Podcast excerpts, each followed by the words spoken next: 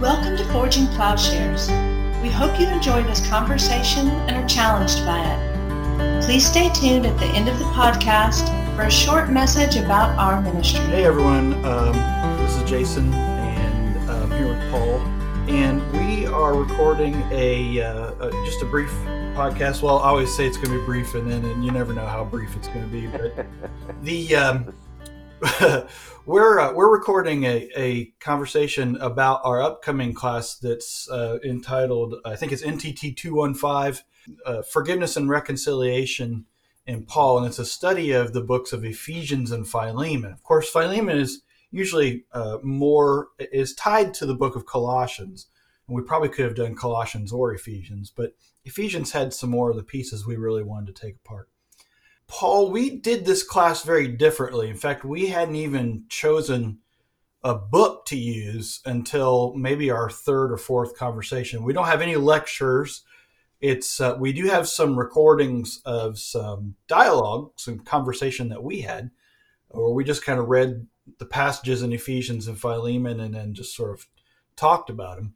I, I think one of the things I, that came out is we kind of decided we were going to rather than read some commentary, we were going to read these books theologically through the theology that we have at, at Forging Plowshares and try to get at how the gospel addresses issues of uh, how it how it addresses forgiveness and reconciliation, how it addresses evil in, in the way of the kingdom. What were your thoughts on approaching it that way?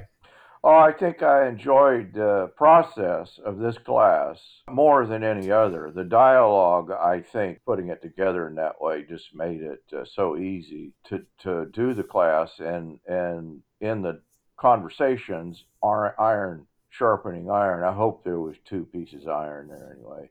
it came out with, uh, I, I thought, a lot of uh, crisp and really good information. To my mind, I maybe I'm uh, pretty simple in this. It just seemed that as we were preparing this class, that just providentially, that the situation in the world was such with the the COVID nineteen, but particularly the death of George Floyd and the rise of the uh, an awareness of, and consciousness, literally on the streets, that it so matched yeah. what we were putting together and what the books of Ephesians, you know, it with its apocalyptic kind of understanding mixed with the understanding of Philemon, in which you have the equivalent of, of a black life. And what do you do? Does this black life matter? Is really the question that's coming out yeah. in the the putting those two books together and how you affirm that, how you get there in Paul through Paul's theology. I think that that just sort of naturally arose in the the conversations we had, in the blogs that we've done, in the various podcasts that we put up, but in the in the dialogue. So yeah, this has been just a uh, a, a fabulous putting this together, and I think it will show for those who participate in the module. I remember when um, years ago uh, when you and Faith were really laying out the plowshares plan and what you were wanting to do, and and that this these courses modules were going to be a, uh, a, a piece of that. And we started working out, um, you know, twelve or thirteen that uh, topics that we really wanted to try to address. One of the pieces that I um, had done a lot of thinking about, largely because of some of my experiences with uh, injustice. And I'm not, I, I, certainly am not trying to place the things that have happened to me on the same level as uh, somebody like George Floyd or, um, you know, hundreds of years of black oppression. But what, one of the things you and I have both sort of talked about on multiple occasions is having experienced a form of injustice has made us have to think differently than those who don't. I remember being told after uh, being treated unjustly, being told that my my job was to just forgive. Now, mind you, that the person who I was supposed to forgive um, also didn't do anything wrong, but you're not being very forgiving. You've got to be more forgiving. And it, it, I had to do a lot of thinking on what is it, is the cross of Christ, is the call to forgive. It, does that mean that we just ignore the problems and the injustices of the world? Is that what Jesus was saying on the cross? Father, forgive them. Was he saying, "Oh no, this this is uh, this isn't really happening. This is no big deal." And did that mean that people were automatically reconciled to God whether or not they acknowledged the evil that they had done? Well, no. That forgiveness uh, is releasing someone from a debt, releasing someone from the burden of repayment of of the debt. But reconciliation comes when mm-hmm. the initial wrong is addressed, and then there can be reconciliation. And so we're looking at, I mean, right now, this moment when so much terrible has happened for so long and how many innocent black people in the news have we heard in recent years who have just been murdered or gunned down or uh, beaten or strangled? Or, and I mean, just last week, five people were found hanging from trees, and they're trying to tell us it was suicides. Uh, maybe it was, but it does, it sounds awfully coincidental. How long has that been happening? So, what is the church's approach? I mean, how does the gospel try to find a way to, to make so there's no Jew or Gentile in our in the body. How do we make it so there's no black or white? Well, there's always going to be black or white, but mm-hmm. how do we how does the gospel make us one? That's what we're trying to get at in in the class. And I think it is at a time. Uh, it is the dark ages in so many ways. You know, we, we literally got this plague the COVID 19. And we've got the reactions that you get uh, in the Middle Ages with uh, regard to Islam. You know, you've got a, a president and a, a political situation that is strangely insipid and evil, and yet embraced by a an evangelical uh, religion that cannot understand what we're, this notion of the, the need to confront evil in order to have reconciliation.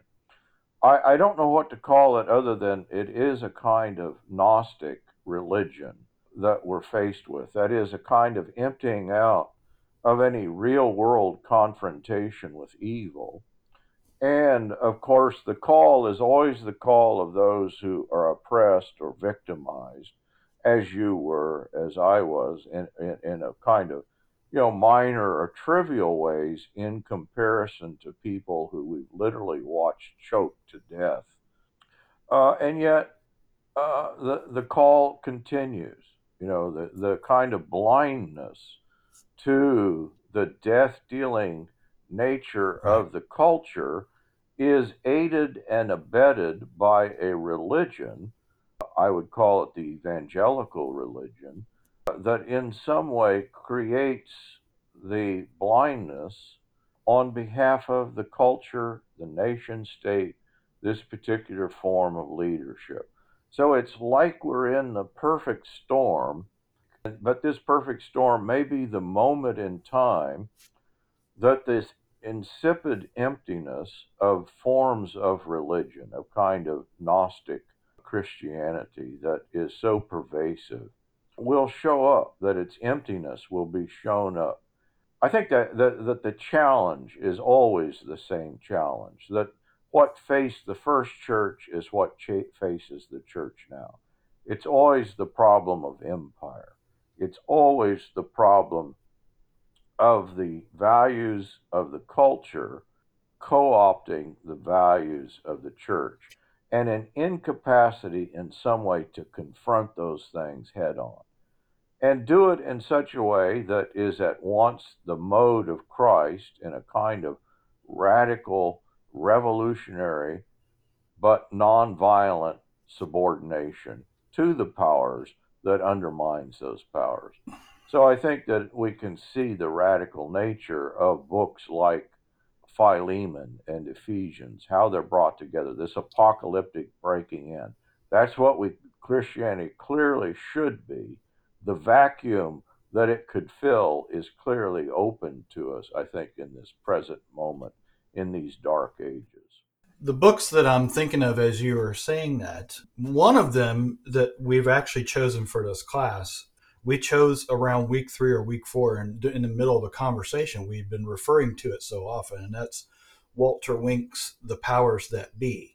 Walter describes spirits, uh, uh, he even talks about it in terms of corporations, um, nations, and uh, powers, that there's a spirit there. As you're speaking, I was also thinking of uh, James Cone, and you've read him before, James Cone's book, The Cross and the Lynching Tree and uh, there's a parallel to Wendell Berry's book on racism that dates back, I think, to the 80s. But Wendell said something that James Cone also articulates about the irony of white slave owners taking their slaves to church. He credits this with uh, the Southern Baptists, which is not hard to make that that that leap. Um, but that bled over in all kinds of evangelicalism. I even saw it in a post from uh, Bob Russell recently defending Western values and American values against the Black Lives Matter movement and slave owners taking their slaves to church and acknowledging that their souls were worthy of saving even if their bodies were were owned by someone else. There you've got dualism there you've got an atonement idea that is just about you know going off to heaven somewhere when we die, but has nothing to do with doing justice here. And so I think this is where James Cone's book has been so enlightening for me, in that Cone describes uh, something I think Hauerwas uh, in the past I've heard him say is that black Christians ended up as slaves that are introduced to Christianity and then for centuries they end up doing Christianity better. Mm. And I think it's largely because they were, and the way James Cone illustrates it, they understood the cross. They got the cross because the cross was thrust on them. Meanwhile, the slave owners were the ones doing the crucifying. So, to understand Christianity, to understand how Christianity works, you have to have been on the cross. You can't be the ones doing the crucifying. And somehow in evangelicalism or Western Christianity, I think Berry gets at it in his book, but somehow we got to the point where we put people on crosses. Well, that's always been the temptation to put somebody else on the cross so we don't have to suffer. And every time we try to dismiss the suffering of people who are the crucified, as James Cone sort of refers to them, they're the ones always being crucified every time we defend the fact that they've been crucified or dismiss it, yeah. we are putting them on a cross in order so that we don't have to be on it with them. Yeah. We've got a whole religious system that supports that. Yeah. In, in fact, that's that is what we've been told Christianity is. Christianity is somebody else went to the cross so that I don't have to. When in fact Christianity is Jesus went to the cross and said, "This is the way of the kingdom. Come to the cross with me." What Paul gets at, and I was also influenced a lot by cruciformity, Bruce Gorman's book Cruciformity. He sees that in, in Paul's writings, uh, that's exactly the point that this is a cruciform lifestyle. Uh-huh. That it's not just a set of statements to believe, to affirm, but that it's a cruciform lifestyle. That's why in my piece the other day, I was the form is the substance. That by doing the cruciform lifestyle, we bear the cross with each other. So that how do how are we united with black brothers and sisters? I think we'll be united when we're willing to to suffer the cross with them, and that's going to mean not saying things like, "Well, you know, this is a, you know, the, America's not perfect, but you know, it's the best we've got." The police are there's just a few bad apples. That's not the way the cross is going to do reconciliation. We're going to have to get down on our knees and say, if you're going to strangle George Floyd, why don't you strangle me too? And that then is the theme, I think, of Ephesians. You know what? So what we're describing is not a side issue. It's not a, oh, well, we need to do this whole social justice. But what Paul is describing as salvation is the reconciliation of Jews and Gentiles, the breaking down of the dividing wall of hostility. That he sees that reconciliation as the archetype of all reconciliation.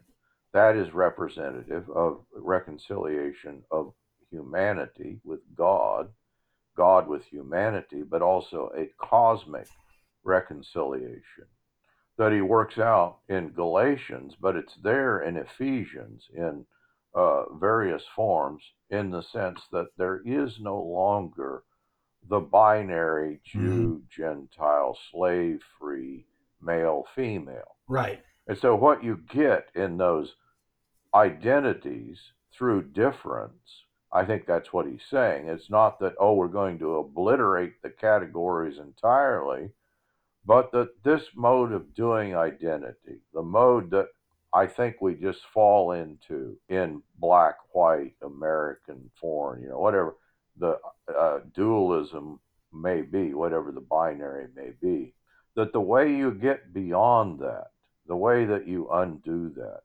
is through the reconciliation work of the cross that we continue.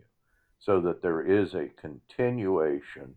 Paul describes a filling up of the suffering of Christ. He describes he's really establishing communities that are going to negotiate this thing. They're going to be in the world. They're going to have the household codes that, in some way, acknowledge yes, there are these structures that are in place, but he's always going to tweak them and change them in such a way that they then are themselves a means toward uh, an alternative kind of culture.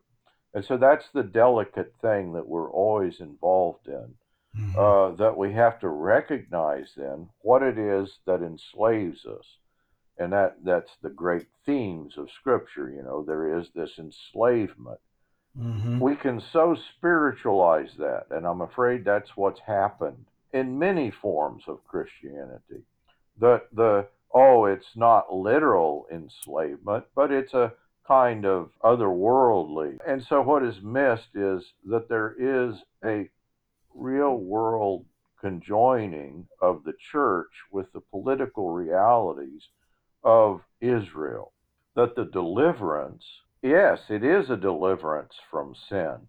But what is sin? I think that's what is missed here you know, it's not, oh, that we've now got this guilty conscience that we have to take care of because that in some way we've broken a law. No, sin is the breaking of a relationship. It is alienation. And this alienation gives rise to violence. And this violence then is precisely the thing that we need deliverance from, salvation from. We're enslaved to an identity that is death dealing. And the picture then, the apocalyptic picture that is there in Ephesians, is a reconstitution of the world, a reconstitution of humanity in this new form of understanding, this reconstituted consciousness that we have in Christ. That's salvation, not a you know, a, a, a penal substitution or a divine satisfaction. It was never God's problem. It's an ever present human problem mm-hmm. that uh, maybe at this moment in time, could it be more visible the failure of humanity that is put before us mm-hmm. every day in the news? And is there a Christianity that addresses that or is Christianity simply part of the problem? And I think that's what's at stake in the way we read, especially this book of Ephesians. Ephesians is kind of the summation, I think, in a very compact way, of Paul's apocalyptic theology.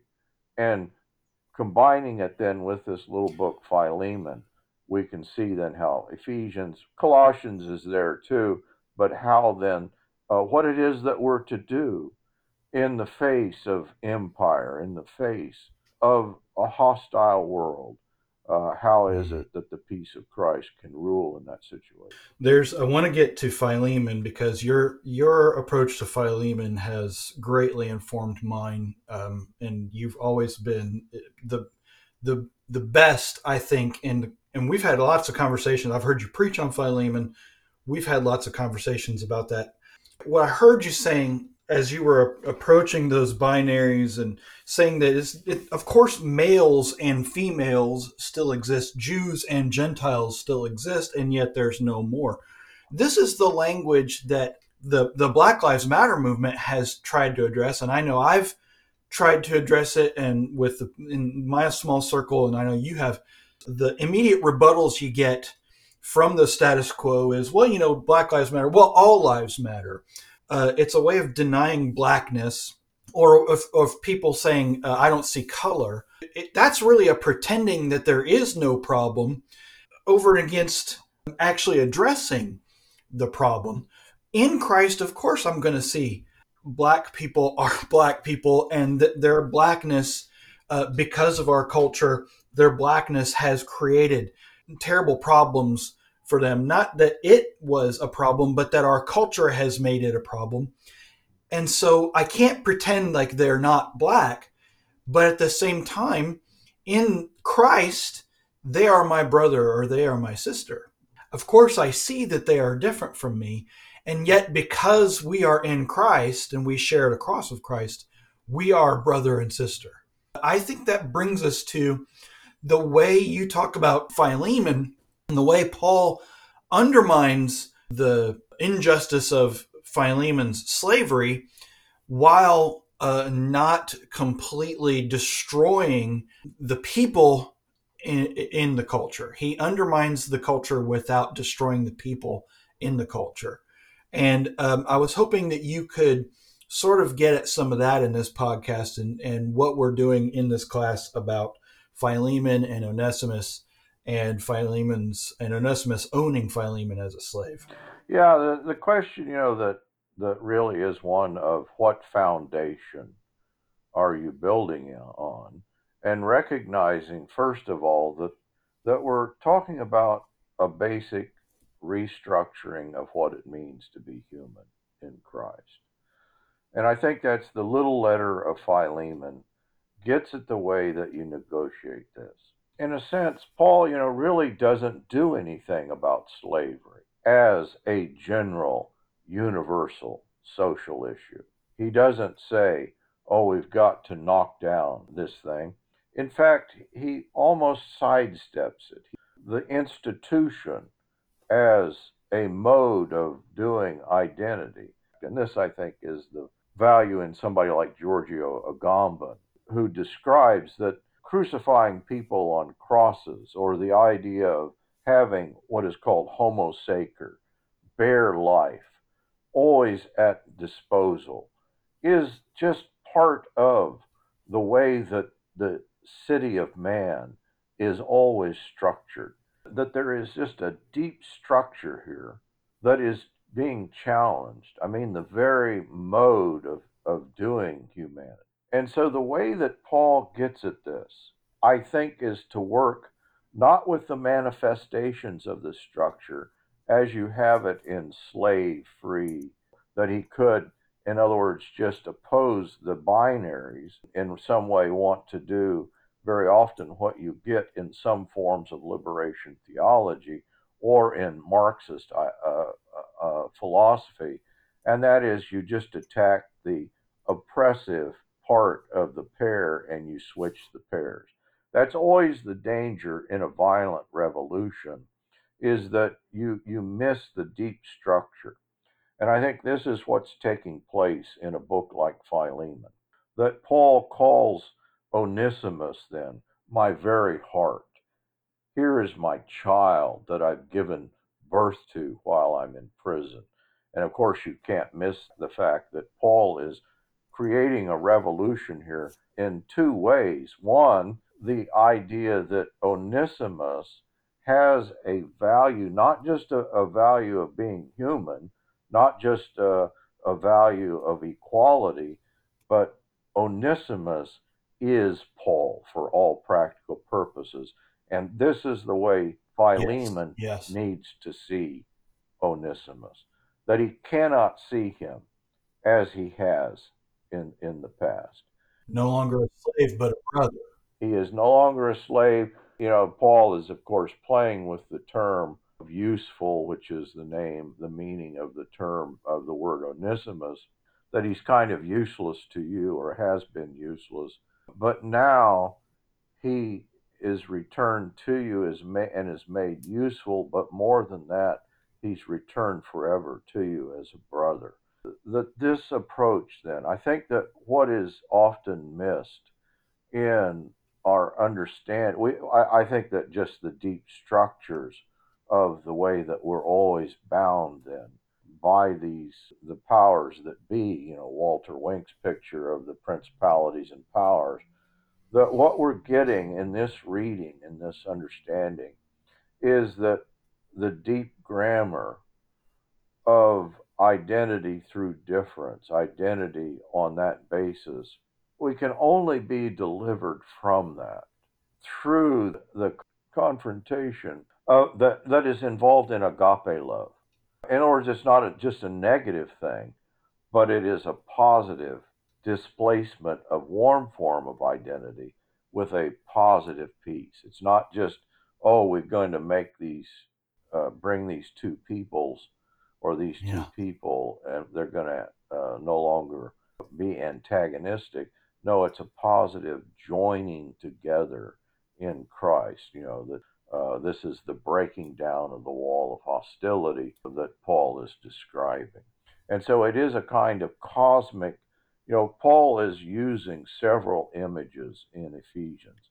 He's hmm. using the image of a kind of cosmic temple and picturing the church as doing the work of the temple in a way that the temple itself could not.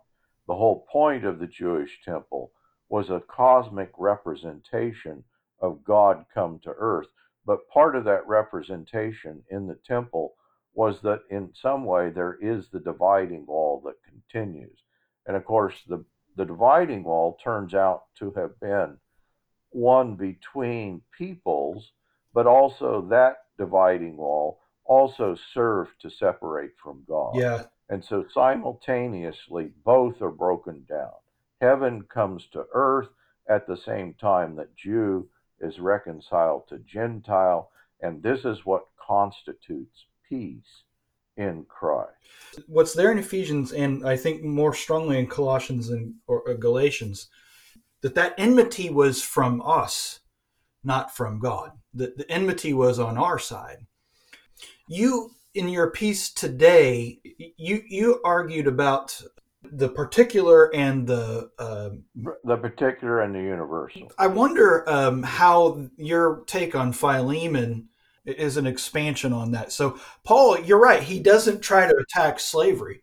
In fact, I had a friend that uh, shared a meme the other day. It was somebody saying white people need to need to stop trying to yeah. feel empathy for black people and start solving it, solving racism. And I said, hey, you know, solving racism sounds like a great idea, and I think I know what what solutions are there, but we can't just you know blink our eyes and and solve it. It's a it's a fairly insidious, well planted kind of problem. What we can do is live empathetically and, and suffer alongside our black brothers and sisters. Paul doesn't, again, like you said, doesn't solve slavery, but he does work in this very particular instance. And I wonder if that means that all Christianity is supposed to work in these particular with particular people in particular places. And I ran in our discussions to the yeast metaphor or to the mustard seed metaphor in, in the teaching of Jesus. The human tendency is toward embracing the abstraction, the universal, to addressing all things at a kind of universal level. Mm-hmm. And at some level, that, that just seems the way to go. But the point of Christianity is no, that's the problem. That the only way to the universal is through the particular. Yeah. That the only way to resolve the problem is not, oh, we're going to in some way address a worldwide condition. No, Onesimus and Philemon need to be reconciled. In other words, we might think that we have access to the universal God apart from the particular man, Christ. And of course, that's the whole point of Christianity. You only get to the universal, you only get to the, the essence of things through the way those essences are presented to us in the particular. That the life of Christ, this particular man in this particular place, is the access then to who God is. And I don't believe there, there is any other access. That is not just a one time event, but that points us forever away from the grasp. And this is, of course, the grand irony of the period in which we live the Enlightenment, the, the modern rationalism, you know, that it, it is all uh, but I just think that that's always there in the in the Greek mm-hmm. Platonic forms. That there is always this sense that we can just kind of skip over the world and go right to the universal, skip over the particulars and grasp the, the one thing. What it does, though, is it requires us to think in terms outside of the creation narrative. Um, the the creation narrative is that God created us to be particular people in a particular spot, and to to know one another as particular, and to know the place as particular. This is why I love Wendell Berry so much. When he talks about he talks about issues of conservation or uh, environmental protections, his solution is always, "Well, get to know the place you're in. That's how you're gonna. That's how you can solve it." um, you've got to get to know the place that you live in. He, he never puts any faith in these big, powerful solutions that are going to solve all of this because, in order to get the power, you have to do the abuse that the power has has caused. I, I get a lot of that out of Walter Wink too, right? You can't join the powers in order to solve the problems of the powers. You know, we've got to be powerless. Yeah, that's uh, Soren Kierkegaard. Uh, the human tendency is towards abstractions. Right. It's toward generalizations. It's toward, you know, I'm too busy with these big things. I can't deal with the small, minor things that are right here before us. But of course, that's the way that Christ gets killed. That these people, the Jews, the Pilate, and the Romans, that, well, they're concerned with the nation, with being Romans. They're concerned with this corporate identity. And if it requires the death of one nonentity, the, the, the, death of this particular man, well, that's a cheap price to pay for worldwide. And of course, Rome, you know, literally is, is a world uh, power, maybe the only world power like that in history. Mm-hmm. And so that quite literally, the death of a singular particular individual. And that is not just what's happening with Christ, that's just the way that human history has functioned. That the power and the life of the city is built upon what is excluded from the city. And what Christ is doing is exposing that the life of the city is a lie.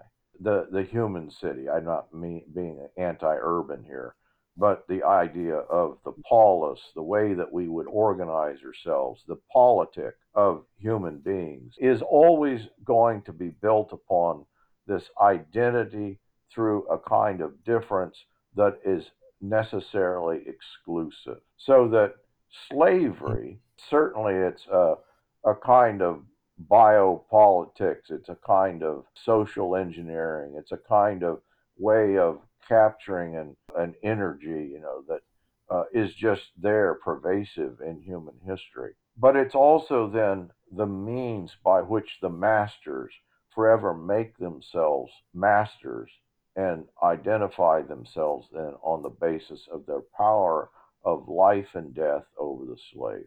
Christ comes then and dies the death of a slave and forever exposes the means of the city, the power of that politic, the principality and power at work in the world. We just got to get a, a picture of that deep structure and understand that the cities and, and nations of man are not the city of God. Those are two very different things, and the politic is, are two very different politics. And that's what you got in piece today, and I, I was just trying to remember the title. I re- read it just this morning. You called it "Why All Lives Matter Misses the Cross." Yeah, but that is uh, that is exactly the the same response that the priest in uh, in Jesus' trial narrative gives. Well, we've got it. We, it's it's better for one person to die than to save the the the, the large mass. Um, what Black Lives Matter has tried to say is, no, these people who are being murdered, they have an inherent value as individuals, and we claim to be a place that values the individual. And yet, the response, the immediate response from, again, the status quo is, well, all lives matter. And what that really is saying is, well, since we all matter, we have to sacrifice these individuals in order to maintain this, uh, this whatever we've got here, this system or this status quo. We have to these these are the necessary sacrifice that's the fear I think that you see a lot of people have about about police. Well, we've got to have these police. They're the ones that keep us safe. They protect our freedoms or whatever.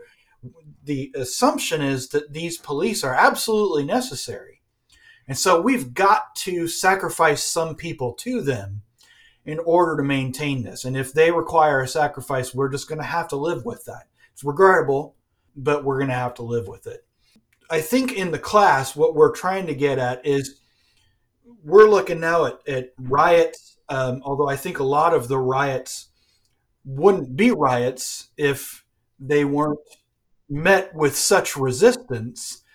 I think a lot of it is protests that become riots, just like you know Martin Luther King. Everybody talks about how he was a peaceful protester, but you can find tons of pictures of people coming against him with hoses and um, riot shields and that kind of thing too. So whereas we're seeing riots and we're seeing violence, how does Christianity? We're, in the class, we're getting at how Christianity, how we as the church are going to be able to um, to work towards reconciliation. And one of the one of the pieces we have is in the last week.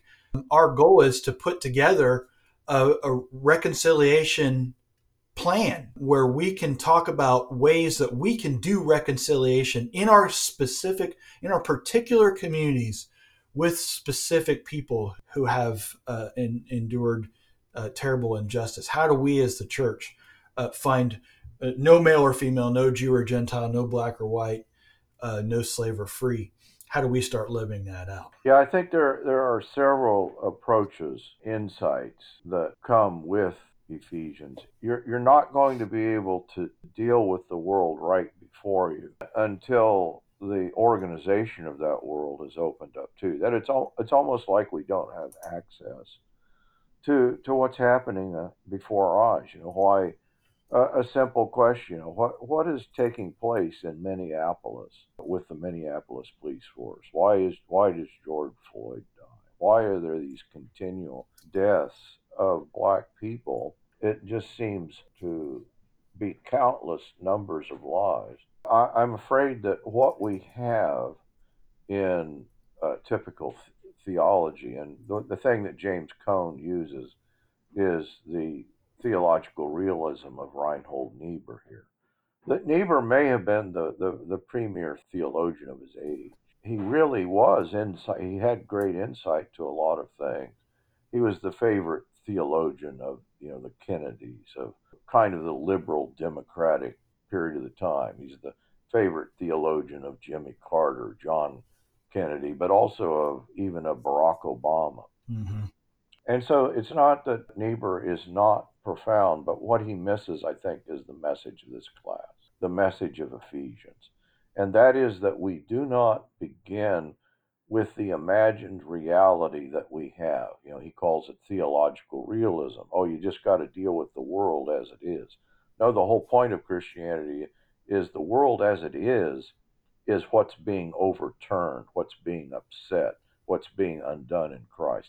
Just that basic idea. You, the example of, of Bob Russell, but I think he is just Yeah. typical of the conversation, or maybe the lack of conversation that you get about the challenge or even the recognition of the, these deep structures. And it's just there in Ephesians. And so Niebuhr, uh, maybe the you know Niebuhr prides himself on having the heart of a poet, the insight of a poet.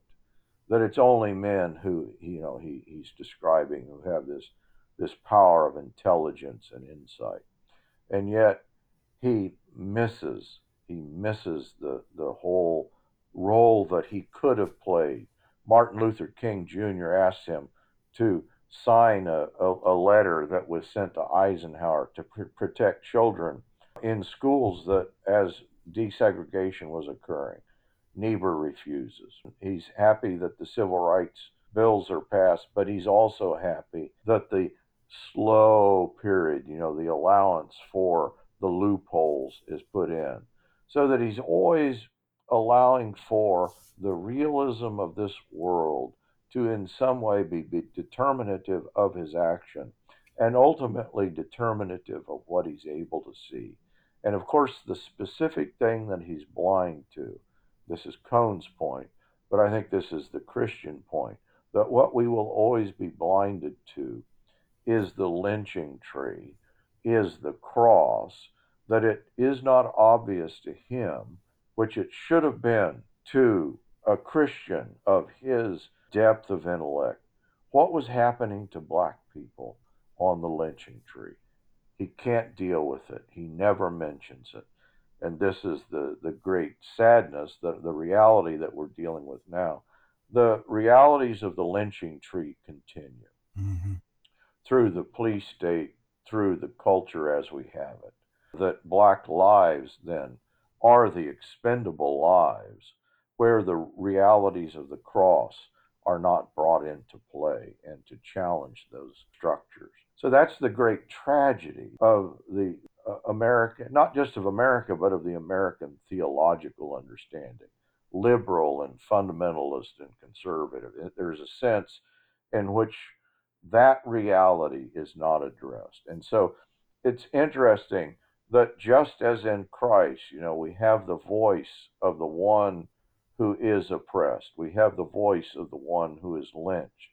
And it may be the sense that it is always that voice that speaks the truth, that is able to see the truth, that the oppressed see the truth in a way that the oppressor is blind to. And that is the mode of Christianity, of Christ, that we are to take up and see in a way that otherwise we're blind to.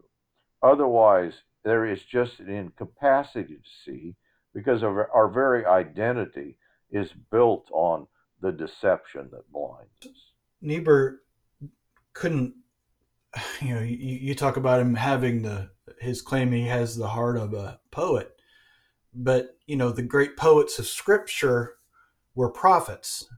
They were um, calling for the calling out the the greed and the abuses of the culture. It's I, I feel like we we kind of always end up at the same back at the same places that the cross is just antithetical to the power structures in the world. It really is the solution. I use that term particularly, I guess. It is the solution to these things is the bearing of the cross. The interesting conjunction of people in New York. James Cone is teaching at Union, was teaching before. Uh, that it was Niebuhr was at Union, but it's Dietrich Bonhoeffer who also comes to Union in his one year that, that he spent in the United States, and he em- encounters Niebuhr and he's familiar with all that. But of course, the theology that that Bonhoeffer is taken with, it's there as a as church life, and that is the the Baptist Church in Harlem. He's highly unimpressed with American Christianity, but he's very taken with the embodied Christianity of the black church. Yeah. And of course, it's that experience, it's a conversion experience that Bonhoeffer will take back with him in his confrontation with the Nazis in, in Germany. That he's going to die a martyr's death. But there is the sense that the preparation for that was to live life for a period with those who understood what it is to die on crosses. Yeah. And then he too will be hung by the Germans. And uh, again, it, so much of the religion that, that we recognize as Christianity or people recognize as Christianity here is an avoidance of the cross. And Bonhoeffer, once you've read Bonhoeffer, you have to do it pretty blindly uh, or be trying really hard not to recognize that he he says that when Christ Christ calls someone, he bids him to come and die. You don't do Christianity outside of the cross of Christ, and that it's your cross, not just Jesus's cross, but it's your cross as well. And yeah, that I, exactly it. He was impressed with the Harlem Christians uh, more so than he was with the the folks in the seminary churches, and that that is a a great that's just a great anecdote. Is there anything else you'd like to add about the the course itself? I'm really excited about this course. I think it, it, as I've already said, it comes at kind of an interesting time. That here we have, I think, a light, maybe a small light, maybe a flickering light in the midst of what seems like an overwhelming darkness. And so I think that if we can hear again what Paul is saying in Ephesians, in Philemon, uh, in his apocalyptic theology, I think we can understand how there is hope in the midst of darkness.